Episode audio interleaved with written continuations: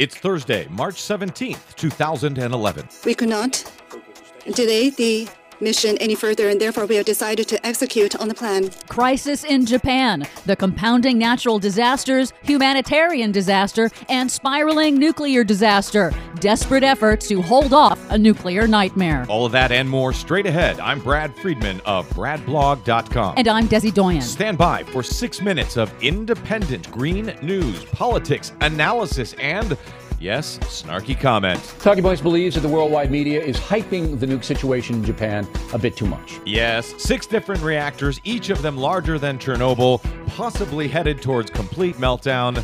Why worry, Bill O'Reilly? This is your Green News Report.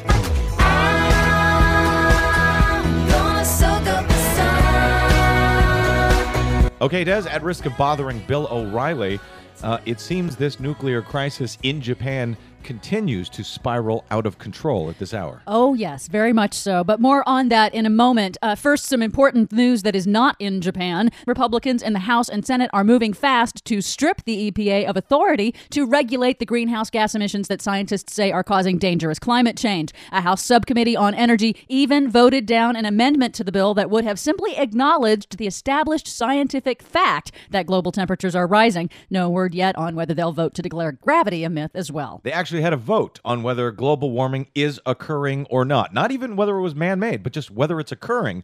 And the Republicans voted it down on party lines. Yes, they did.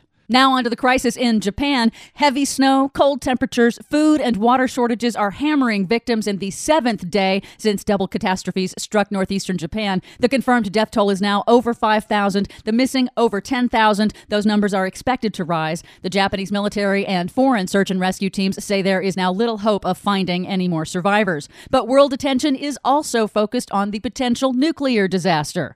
We believe that secondary containment has been destroyed and there is no water in the spent fuel pool, and we believe that radiation levels are extremely high.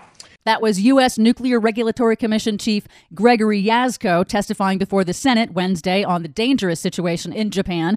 At Japan's stricken Fukushima nuclear power plant, radiation is so high that workers can't get close enough to continue manual pumping of seawater to cool the overheating reactors. So, specially outfitted helicopters used for fighting wildfires dumped tons of seawater directly o- onto the overheating units, and specially outfitted fire trucks with water cannons have sprayed water on spent fuel pools. But as of early Friday morning Japan time, it appeared those actions were not successful as radiation levels reportedly continue to rise, keeping those reactors and spent fuel pools cool is essential to prevent a catastrophic release of radioactivity. The four dramatic helicopter water drops onto the crippled Unit 3 reactor were broadcast live on television. It actually appears today that uh, a number of those drops may have missed. Now, Japanese authorities determined that they needed to drop that water onto Unit 3 rather than Unit 4, where Jaczko had said the pool had run dry, because uh, Japanese authorities, at least, believe the pool in 4 had not yet run dry, so they prioritized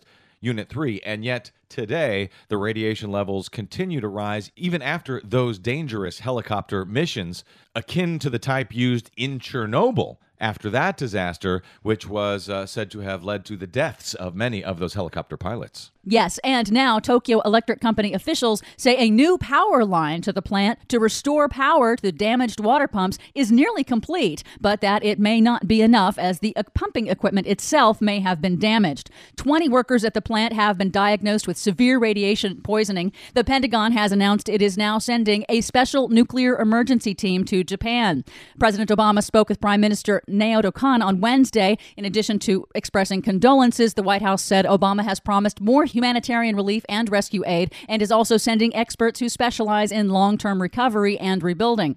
The U.S. government has urged Americans in Japan to evacuate beyond a 50 mile radius from the plant, more than double the 20 mile radius recommended by the Japanese, unlike dozens of governments around the world that have told their citizens to evacuate the country. But the U.S. State Department has offered charter flights to Americans who want to leave Japan. Yeah, you have to wonder who to believe here when uh, France, UK, Italy, uh, all sorts of uh, countries have told their citizens to leave Tokyo immediately. Tokyo is 180 miles south of the crippled plant.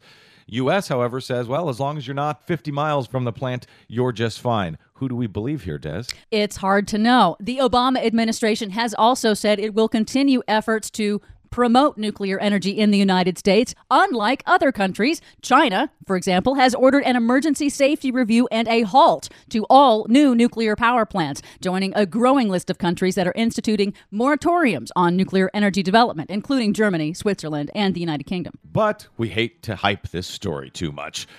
For more on it, of course, please see our website at greennews.bradblog.com. You can follow us 24 7 on Twitter at Green News Report. And of course, I have been covering this at bradblog.com and my own Twitter account at The Bradblog. We will, of course, continue to follow developments in this story, which frankly we do not think is overhyped at all. I'm Brad Friedman. And I'm Desi Doyen. And this has been your Green News Report.